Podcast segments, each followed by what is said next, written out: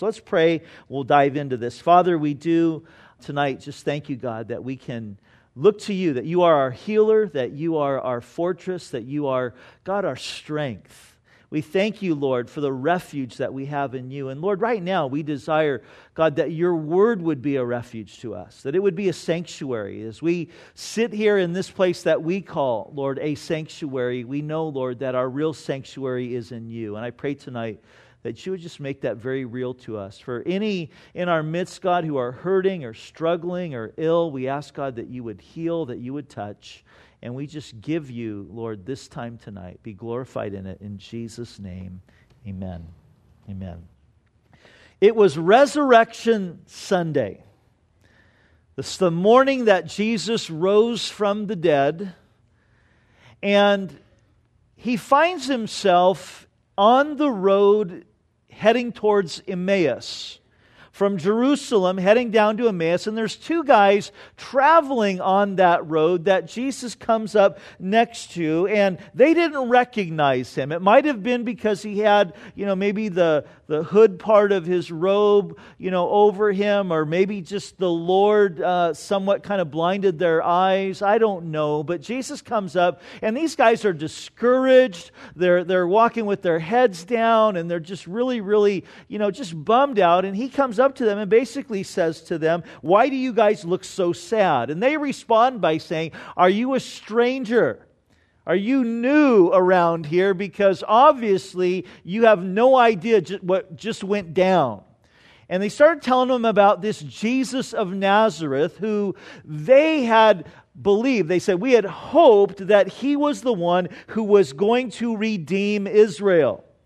But then they crucified him, and we watched our hope die when he died there on the cross. And Jesus continued to walk along with them. And as he walked along, he started just kind of talking with them. And it says there that he began to share with them, starting with Moses and going all the way through the prophets or all the way through the Old Testament, he began to point out the passages that were in the Old Testament that gave indication that the Messiah was going to suffer and that he was going to die.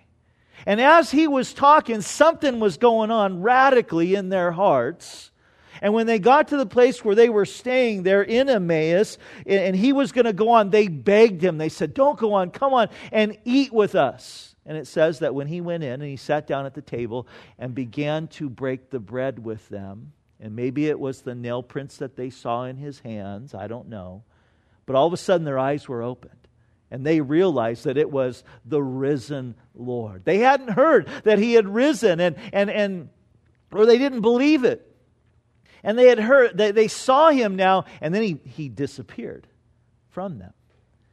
And they ran back into Jerusalem. They had a slow, dreary walk, but boy, they sprinted back to the, the city and told the disciples, We have seen him. And then they said this Didn't our hearts burn within us as he shared with us the word?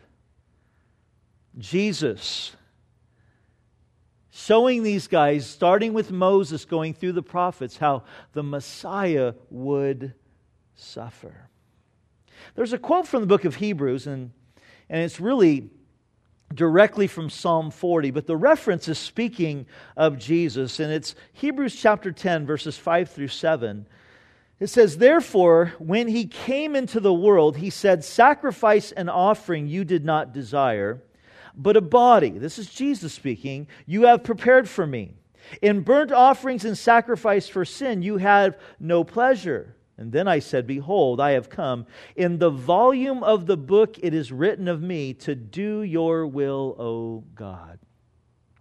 In the volume of the book, Jesus said, it is written of me. And it's true. This book that we hold in our hands, this book that we hold dear to our hearts, the purpose of it, the purpose of the Bible is not to teach us principles, but primarily to point us to a person, the person of Jesus Christ. And like Jesus did with those two guys on the road to Emmaus, starting with Moses, that's the first five books of the Bible known as the Pentateuch. Starting with Moses and going all the way through the prophets, one prophet after another pointing us to Jesus and the fact that the Messiah would suffer. And one prophet who pointed us to Jesus more than any other is Isaiah. His book is layered with one reference after another to Jesus. Now, Isaiah wrote in a, a format or a style that, that, oftentimes his prophecies would kind of have a dual aspect to them in the sense that it would be a near and not yet type of aspect. That some of his prophecies had an immediate application, but they also had a future application. And we see that really clearly here where I want to start tonight, which is in Isaiah chapter 7.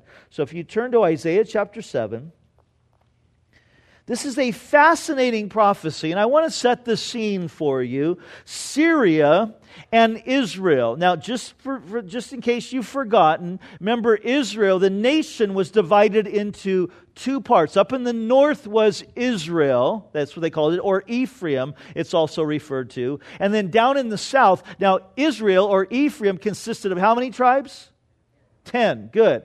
And then down in the south, there was just two tribes, the tribes of Judah and Benjamin. And they, their capital was the city of Jerusalem. And that's where King David was from and, and uh, Solomon. But after Solomon, the, the nation split in two, and there's these two nations. So Israel, there's going to be kind of a civil war going on now. The nation of Israel up in the north has joined with Syria, and they're going to come against Judah.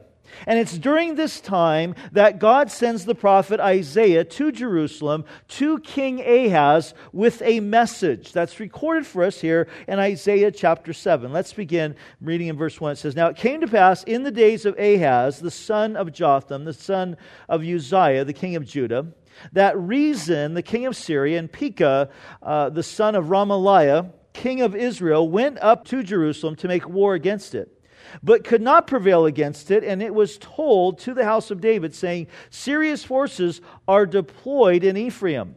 So his heart and the heart of his people were moved as the trees of the woods are moved with the wind. So what he's saying here is that these two nations are coming against them, and Judah is filled with fear. They're not established. Their hearts are filled with fear, and they're like trees blowing in the wind, blowing back and forth. And then verse 3 says, And then the Lord said to Isaiah, Go now to meet Ahaz, you and Shear-jashub, your son, at the end of the aqueduct from the upper pool on the highway to Fuller's field. And so the Lord sends Isaiah with his son. His son is going to be kind of a, a walking object lesson. And this is what the Lord instructs Isaiah to say. He says in verse 4, and say to him, Take heed and be quiet. Do not fear or be faint hearted for these two stubs of smoking firebrands, for the fierce anger of Rezin in Syria and the son of Remaliah. Now, notice the first thing that the Lord has Isaiah say to these people who were wavering. He says, Take heed and be quiet. Take heed. In other words, listen up and stop talking. That's a good word, isn't it, for us? That's a good word. It's a common, really, word from the Lord for those who are filled with worry and fear is to be still. Because what happens so often when we are filled with worry and fear? We start running our mouths, don't we? We start talking to anybody who will listen about what's going on and what we're frustrated about or what we're afraid about. And I don't know what I'm going to do and what if this happens and what if that happens. And God knows he knows that we have to quiet our hearts. And sometimes the first road to quieting our hearts is to quiet our mouths. Stop. To stop speaking and just listen. But I also want you to notice that he says, don't be afraid. Why? Because here's what God says, and I love this. He says, they're just smoking firebrands. Now, what was a smoking firebrand? A smoking firebrand, listen, it was a stick that had been in the fire, that was on fire, that had been pulled out, so that now the fire's gone out of it and it's just smoking. It's just kind of simmering, but the fire is gone out of it. And here's the deal this is what God is saying. Ahaz, he looked at Israel and Syria and he saw this terrible threat. These two guys coming against me, these two nations. But God looked at Israel and Syria and saw two stubs, two just smoking sticks. To the Lord, they were all smoke and no fire. The fire was gone. Ahaz would look at these guys and go, Man, they're on fire and I'm in trouble. And God says, No, they're just full of smoke. They're just two smoking sticks. Now, why does God give them that description? It's because God saw what Ahaz didn't. And man, we need to grab a hold of that. Notice verse 5. He says, Because Syria and Ephraim and the son of Remaliah have plotted evil against you, saying, Let us go up against Judah and trouble it, and let us make a gap in its, in its walls for ourselves, and set a king over them, the son of Tabel. Thus says the Lord God, It shall not stand, nor shall it come to pass. This is what God is saying. This is why you don't need to be afraid, is because what they are planning against you is not going to happen. It's not going to stand. He continues, For the head of Syria is Damascus, and the head of Damascus is Rezin. And within, listen, 65 years, Ephraim will be broken so that it will not be a people. And the head of Ephraim is Samaria, and the head of Samaria is Remaliah's son. What, what the Lord is telling here, Ahaz, the king of Judah, who, who, by the way, was a wicked king, he's telling him in 65 years, these guys are going to cease to exist. And the prophecy was fulfilled by the invasion of the Assyrians into Israel and into Syria. But then the Lord issues this exhortation, and I love this. Look at verse, the latter part of verse 9. He says, If you will not believe, surely you shall not be established. If you will not believe, you're not going to be established. That's a promise that God was giving here and his application to us. But it also has a flip side uh, application in this. If you will believe, that's the flip side, that's the contrast. If you're not going to believe, you're not going to be established. You're going to be, you know, just blowing all over the place. But if you will believe, you will be established. If you don't believe, you're going to be tossed all over the place. But if you do believe, you will be established. That's a great word for us to consider tonight because God wants us to be established. He doesn't want us to be shaken all over the place. But catch this, guys. The key to being established is in believing the word of the Lord and acting on it. That's where we become established. Remember what Jesus said? He told that parable of the two builders, right? One man who builds his house upon the sand, and the other man that builds his house upon the rock. And he says, And when the storm comes, not if it comes, but when it comes. How many of you are going through storms tonight? You know? Yeah, we're going through some storms, aren't we? We have storms in our lives. Two hander over here, you know. Yeah, I'm going through. I'm going through storms. I got her feet up and everything, you know, kind of thing. Yeah, we have that. Our storms, those times. But he says this he says, So there's one guy who builds his house upon the sand, and the storm comes, and because his house was built on the sand, it just wipes it out. There's another guy who builds his house upon the rock, and the storm comes, and because it's built on the rock, it stands, it withstands the storm. And then he, he describes okay, here's the two builders. The guy who builds his house upon the sand is the one who hears my word, but doesn't put it into practice. He doesn't believe it. So he's not established. He doesn't apply it. And that's the guy who builds his house on sand. It's like, oh, yeah, I know that, but I'm not applying it. The guy who builds his house on the rock is the one who hears my word and he does it. He puts it into practice and he says, that man, when the storm comes, his house is going to stand. And then he says this because it was built upon the rock. Because it was built. Isaiah says to Ahaz, believe if you don't believe, you're not going to be established. The flip side of that is, hey, believe and you will be established. Now, here's how incredible this is, though. As this continues, we see how the Lord just draws so close to Ahaz. Verse 10 says, Moreover, the Lord spoke to, again to Ahaz, saying, Ask a sign for yourself that the Lord your God of the Lord your God. Ask it either in the depth or in the height above. God says, Ask for a sign. I, I want you to believe, Ahaz. So ask for a sign that I am with you, that I'm willing to work, and I will show you. Verse 12 says, But Ahaz says, I will not ask for a sign, nor will I test the Lord. Ahaz says, No, I'm not going to ask. And so God says, Well, I'm going to give you a sign anyway. And he gives this prophecy about Messiah. And here's where we get to Christ. Verse 13 Then he said, Hear now, O house of David. I want you to underline that or circle that, highlight it, whatever you do in your Bible. It's okay, it's good to write in your Bible, just in case you didn't know that. You have a person next to you doesn't write in their Bible, just write in it for them. I'm just kidding. No, don't do that. But circle that, make note of that, O house of David, because this is going to give us an indication that this has, remember that there's the immediate aspect of the prophecy and then the far reaching aspect of the prophecy. That, O house of David, is the indication this has far reaching effects. Uh, he says, Hear, O now, house of David. Is it a small thing for you to weary men, but will you weary my God also? Therefore, the Lord himself will give you a sign. Behold, the virgin shall conceive and bear a son, and shall call his name Emmanuel.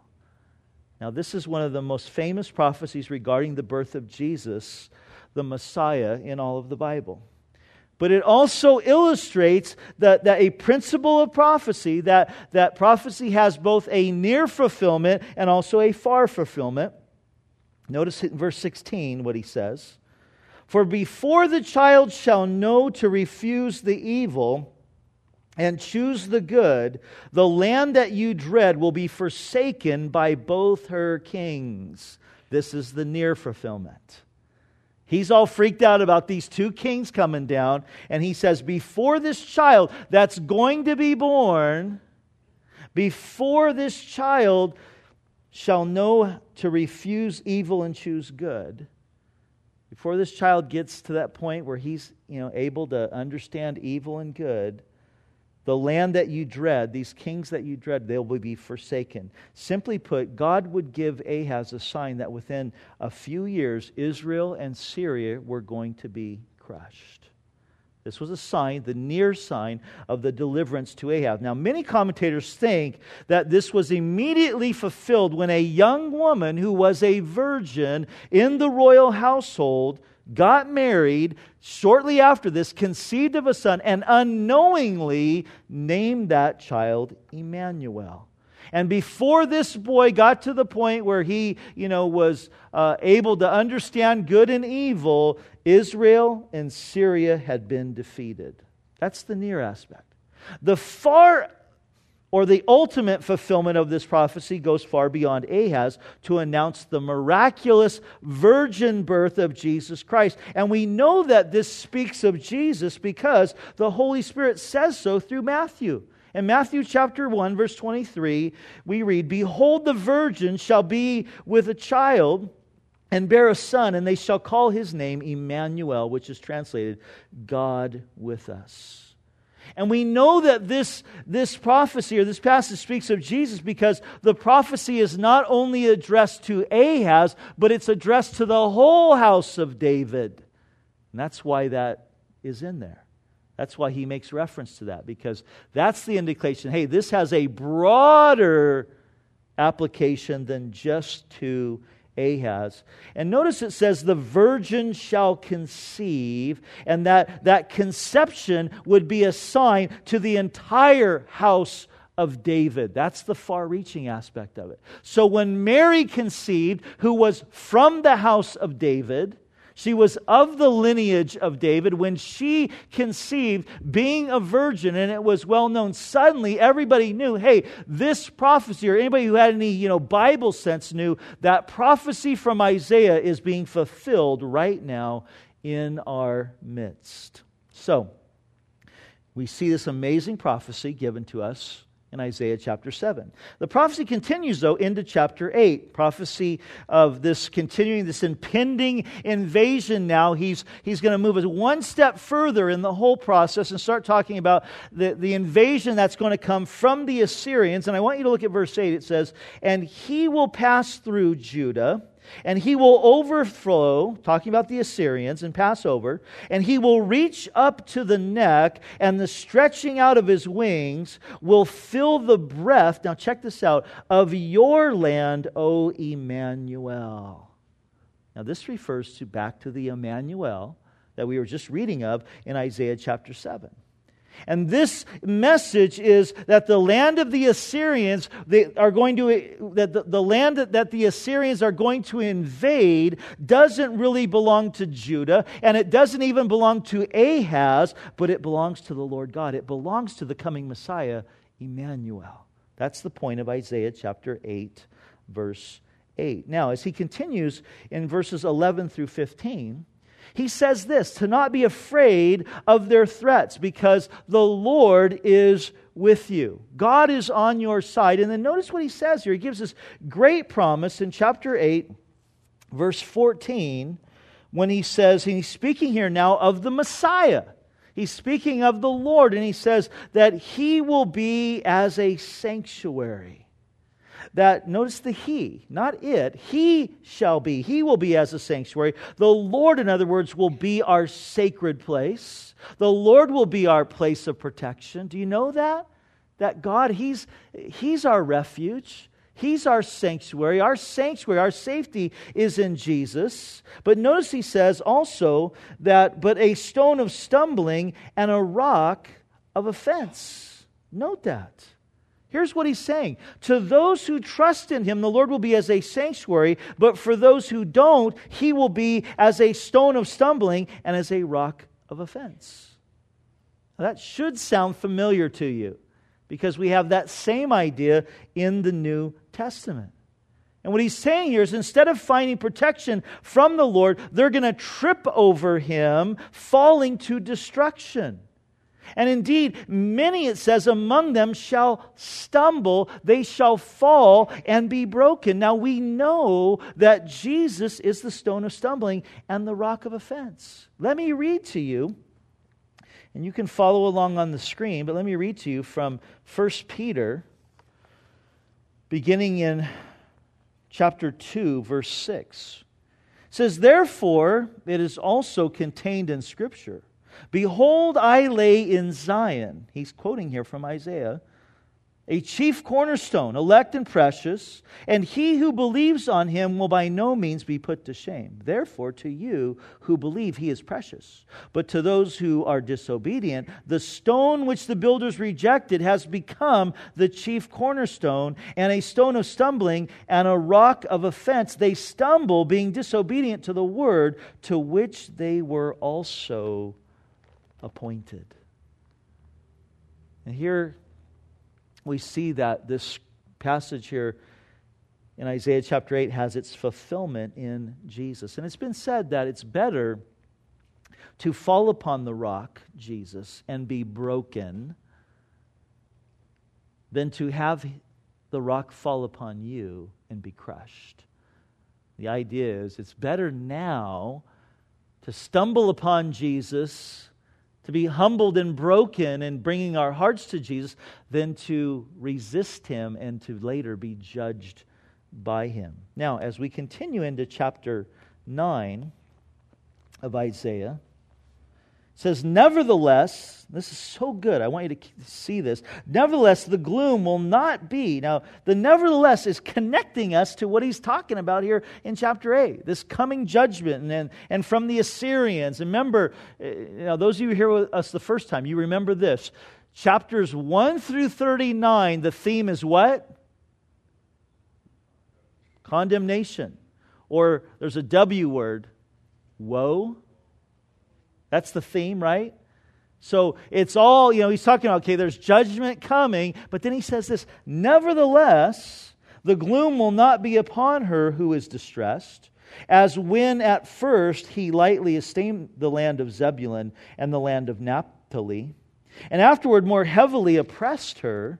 By way of the sea beyond the Jordan, in Galilee of the Gentiles, the people who walked in darkness have seen a great light, and those who dwelt in the land of the shadow of death, upon them a light has shined. So the gloom is carrying over from chapter 8. The invasion of the Assyrians would bring terrible gloom and despair upon the Jewish people, especially the northern regions of the promised land, which was the land of Zebulun and the land of Naphtali. But in this context, though, the promise of, of Isaiah chapter 9 is all the more precious it's beautiful because the gloom, he says, will not be upon her who is distressed. And the northern regions of the promised land around the Sea of Galilee, Galilee of the Gentiles, were the most severely ravaged by the Assyrians who invaded from the north. But here's the deal, and this is what I love about this is the promise though is that this land that which at one time was lightly esteemed it was seen as being, well, you know what? They're not that significant over there. We're not even going to try to protect them. These people who walked in darkness have seen a great light. He's quoting directly from Matthew chapter 4, verses 13 through 16, a passage that clearly is, is fulfilled in the earthly ministry of Jesus Christ. And this is the beauty of this. Here's this land, lightly esteemed, this land that, that's kind of like an afterthought. And where does Jesus do the bulk of his ministry? In Galilee. The bulk of his earthly ministry is in this very region. In this region uh, around the Sea of Galilee in those towns around the Sea of Galilee that were an afterthought. The, you know, the hubbub, the, the, all the action was in Jerusalem or in Samaria. And here, Jesus, he's ministering in this area. That's like an afterthought, that's lightly esteemed. It's kind of the hick towns, if you would. And Isaiah, 600 years before Christ would come, said that's exactly the way that it would be fulfilling this prophecy. And I love this because oftentimes you and I, we can feel like afterthoughts, can't we?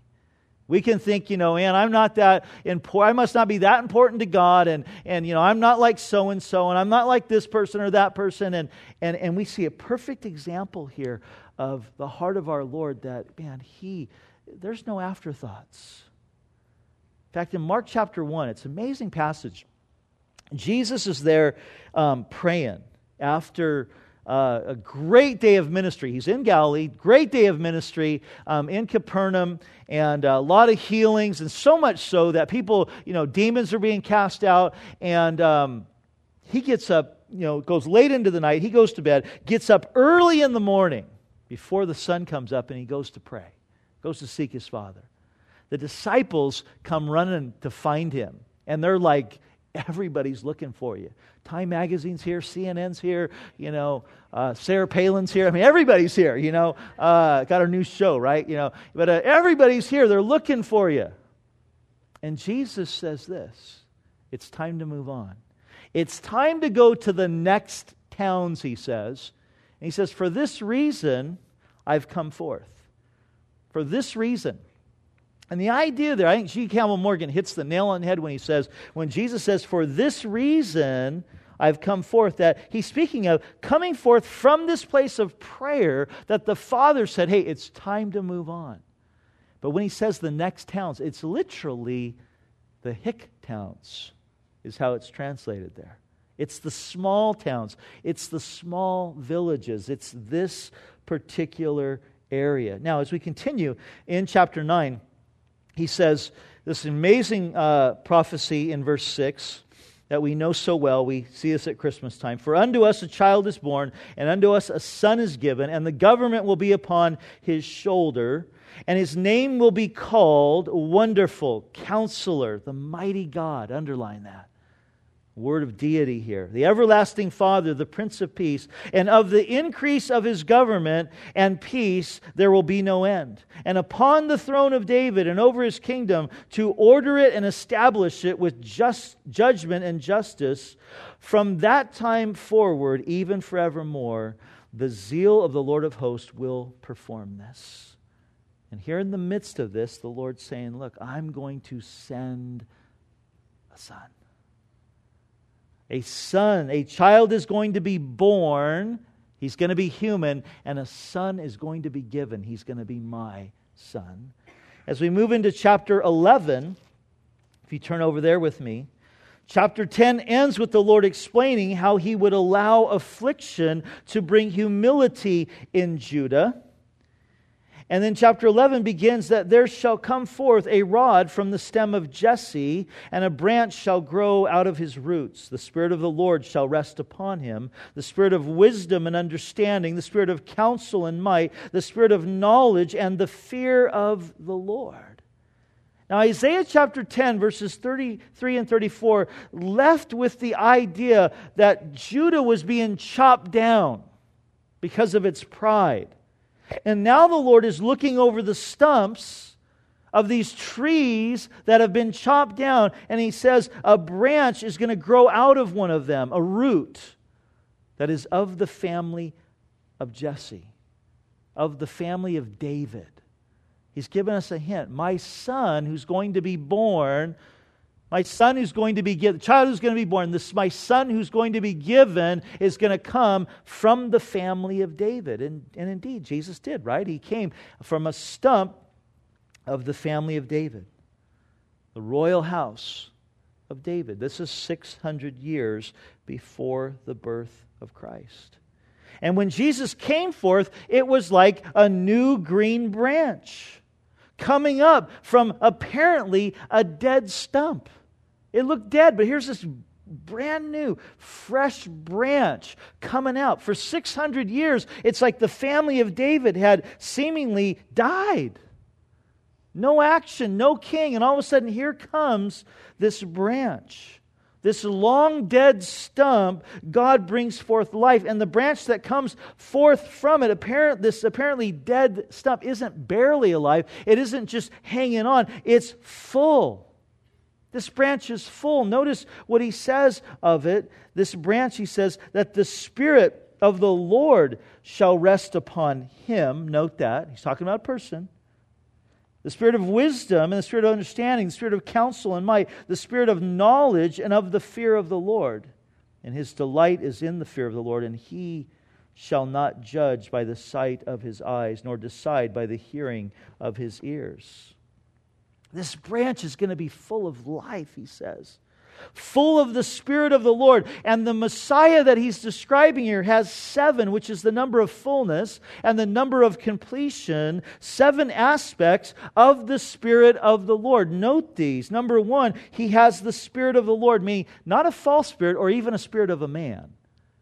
The Spirit of God resting upon him the Spirit of God in the form of a dove at Jesus' baptism, which was the inauguration of his public ministry, the, the, the Holy Spirit descending upon him in the form of a dove, the Spirit of the Lord being upon him, resting upon him. Remember what they said of Jesus? People looked at Jesus and they said, This guy's different. He is of another spirit, and they marveled at his compassion. And they marveled that the common people, the ordinary people, were just drawn to him. He was of another spirit, the Spirit of the Lord. Number two, a spirit of wisdom was upon him. Jesus is perfectly wise in all things. Again, we read in the Gospels of how they marveled at his wisdom. Number three, the spirit not just of wisdom, but of understanding is upon him. That Jesus understands all things. He understands us perfectly. Isn't that a, a refuge, man? When your wife doesn't understand you or you don't understand her, know this Jesus does. He understands you, He understands her. He's perfectly suited because he understands our struggles to be a sympathetic, we're told in Hebrews chapter 4, high priest. It's interesting that word understanding in the Hebrew has the idea of a sharp sense of smell. He understands. He really, really gets the smell, you know, is the idea. Because you see, we can dress ourselves all up to look real pretty, right? And then we can just reek underneath. I remember Denise and I, we were going, this is a few years back, with my buddy Ron Krippner over here, and Ron back then had this Volvo and it had leather seats and it was kind of a hot day and his air conditioning wasn't working real good. And we were driving down to, to uh, San Diego. I think we were going to dinner or something. I can't remember what it was. And, and we got there man, my back was all wet from just sweating. I sweat.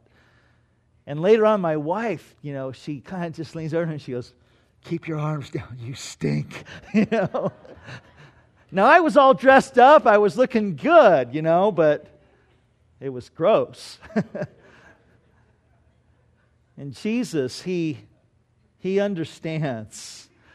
Man, we can't pull any wool over on him at all. Number four, the spirit of counsel is upon Jesus, that he has perfect counsel to give us at all times. He has both the wisdom and understanding to be that perfect counselor that we need. Number five, that not just the spirit of counsel, but the spirit of might is upon him. That he has the power to do what he desires to do. Remember, Jesus in the boat, radical storm, disciples are freaking out. They wake him up and he rebukes the wind and the waves and it gets still. And they're like marveling that he has the power to rebuke the wind and the waves. Don't you wish, all you surfers, that, you know, when you're down at the beach, you, Lord, eight foot set, please, you know, kind of a thing. And, you know, he could do that, but uh, he doesn't. Um, but uh, he has that power. And many would help us. Many would help us if they could, but they're powerless.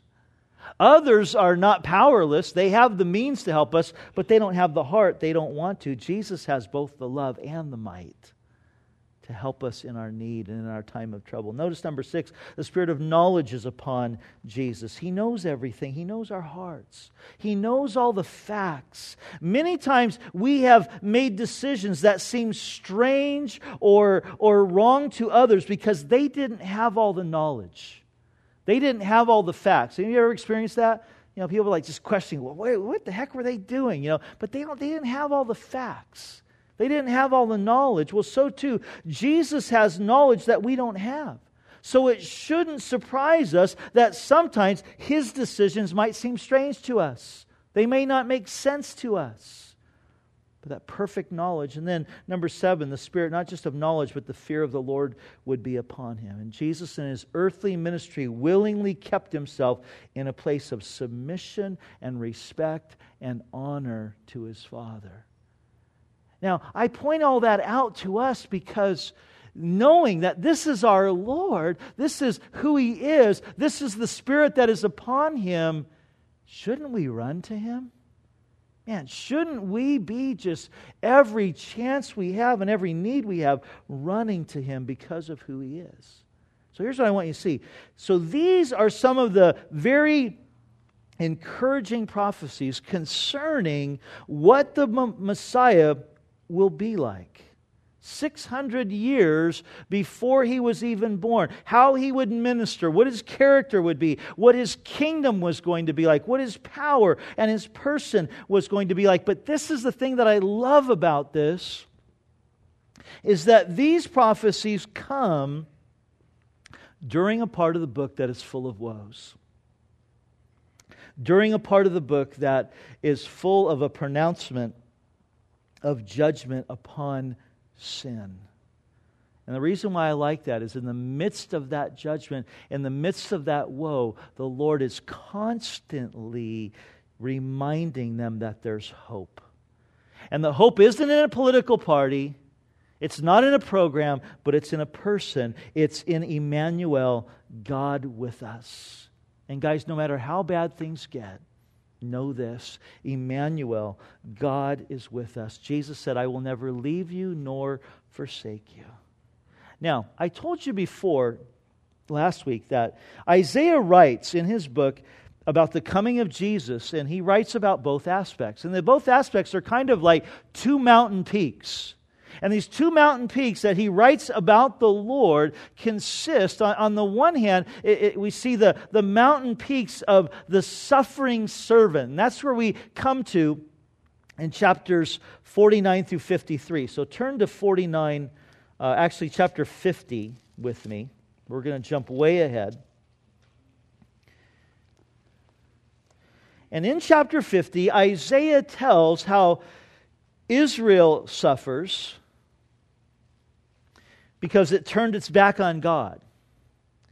But then, in the midst of that, he says this in contrast to God's other servant, because Israel was called his servant, his other servant, the Messiah, suffers, but his suffering is to carry out the will of God. Notice verse 6 of chapter 50. He tells us, I gave my back to those who struck me, and my cheeks to those who plucked out the beard. I did not hide my face from shame and from spitting.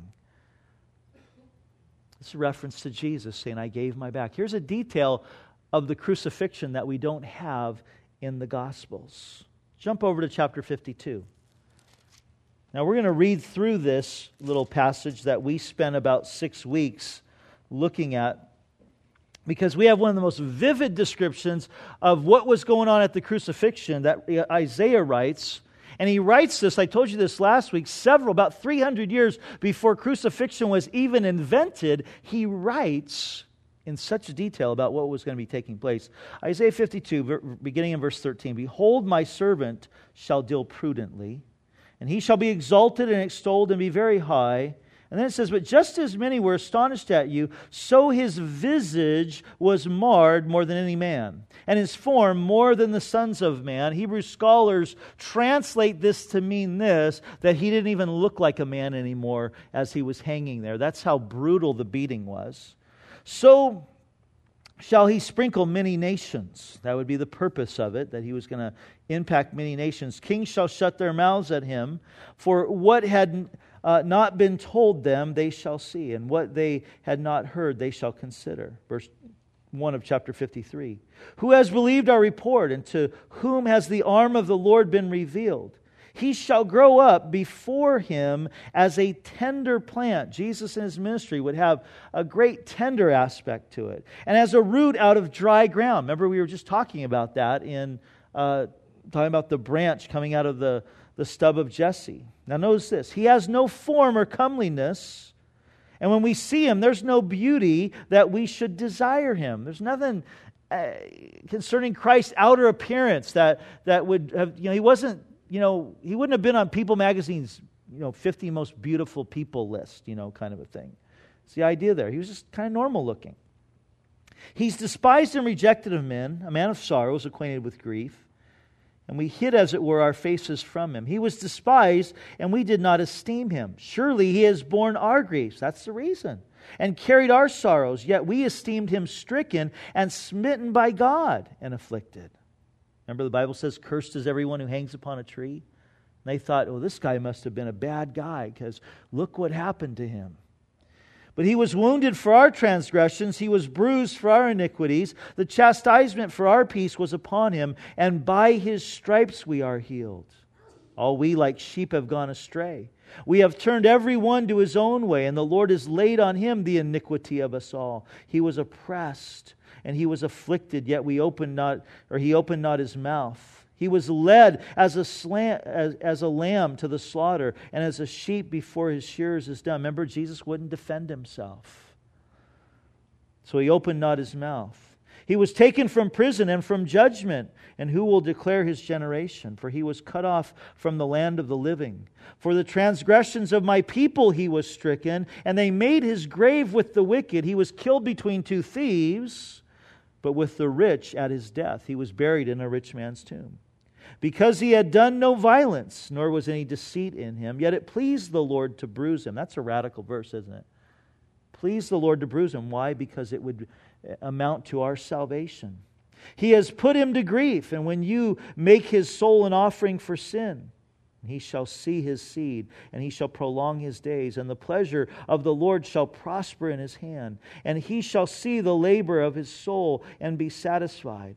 By, by his knowledge, my righteous servant shall justify many, for he shall bear their iniquities. Therefore, I will divide him a portion with the great, and he shall divide the spoil with the strong because he has poured out his soul unto death and he was numbered with the transgressors, and he bore the sin of many and made intercession for the transgressors. And so he lays out here, Isaiah does, one mountain peak here that, that he lays out the Messiah. This is what people didn't get, was going to suffer. But here's the beauty of it. At the end of it, notice what he says in verse uh, 1 of chapter 54 But sing, O barren. Why?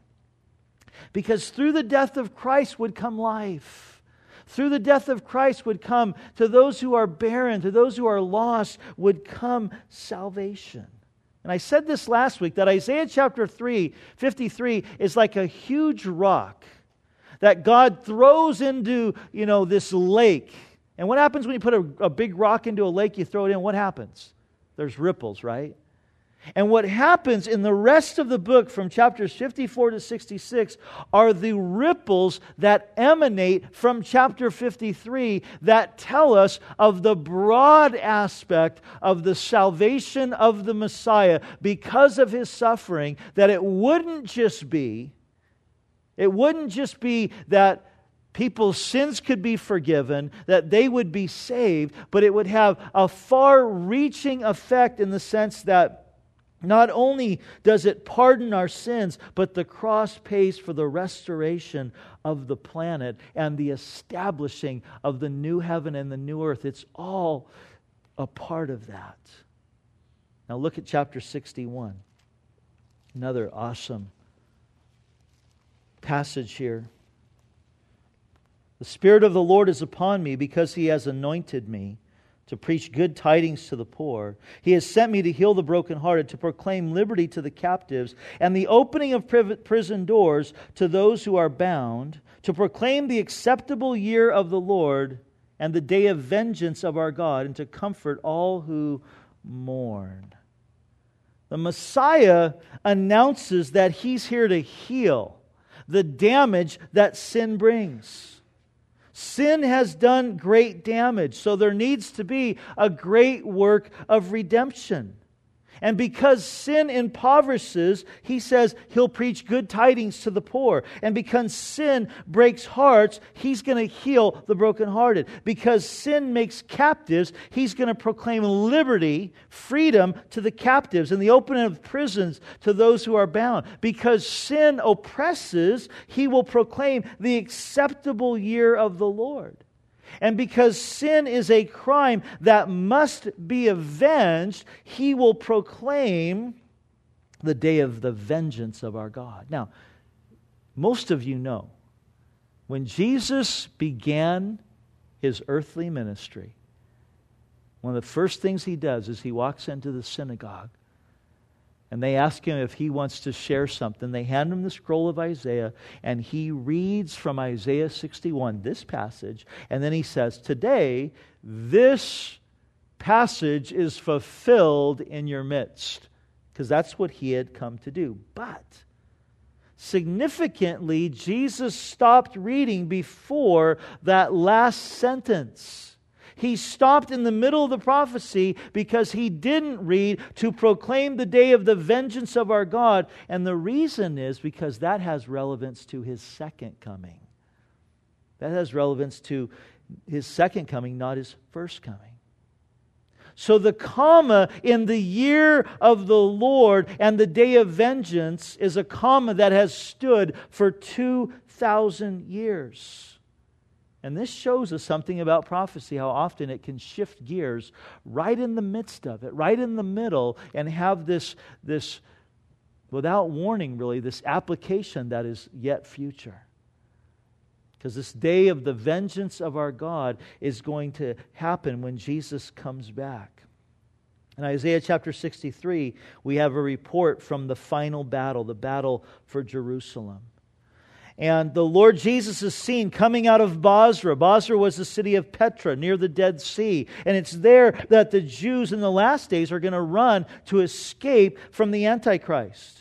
But now, here comes Jesus out of Bozrah. And we read here that his robe is red and, and Jesus tells us why in verse 3. Notice he says, I have trodden them in my anger and trampled them in my fury. Their blood is sprinkled on my garments, for the day of vengeance is in my heart. He lays this out. At his second coming, he's coming to do business. He's coming to set up a kingdom. He's coming to overthrow Satan and the Antichrist. Notice what it says there in verse 5 of chapter 63. He says, I looked, but there was no one to help, and I wondered that there was no one to uphold, and therefore my own arm brought salvation for me, and my own fury it sustained me. That's interesting, isn't it? Because here he's talking about coming to avenge and stand up for the nation of Israel. And he says there's no one to help. And for, man, since 1948, the United States has been the helper of Israel. But here Isaiah says in the last days, there's going to be no one to help.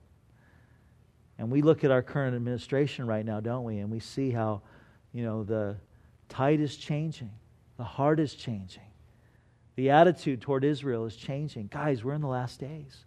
The stage is being set, Jesus said. But here's the great thing there's no one to stand up for Israel, but they're not going to need it because all they need is Jesus. He comes and he stands up for them. And he's going to touch down on the Mount of Olives and he'll liberate the Jews held up at Bozrah this remnant that comes through the tribulation, and he'll come to Jerusalem and establish his throne on the temple. And Isaiah chapter 64 may be the prayer that really prompts the second coming of Christ.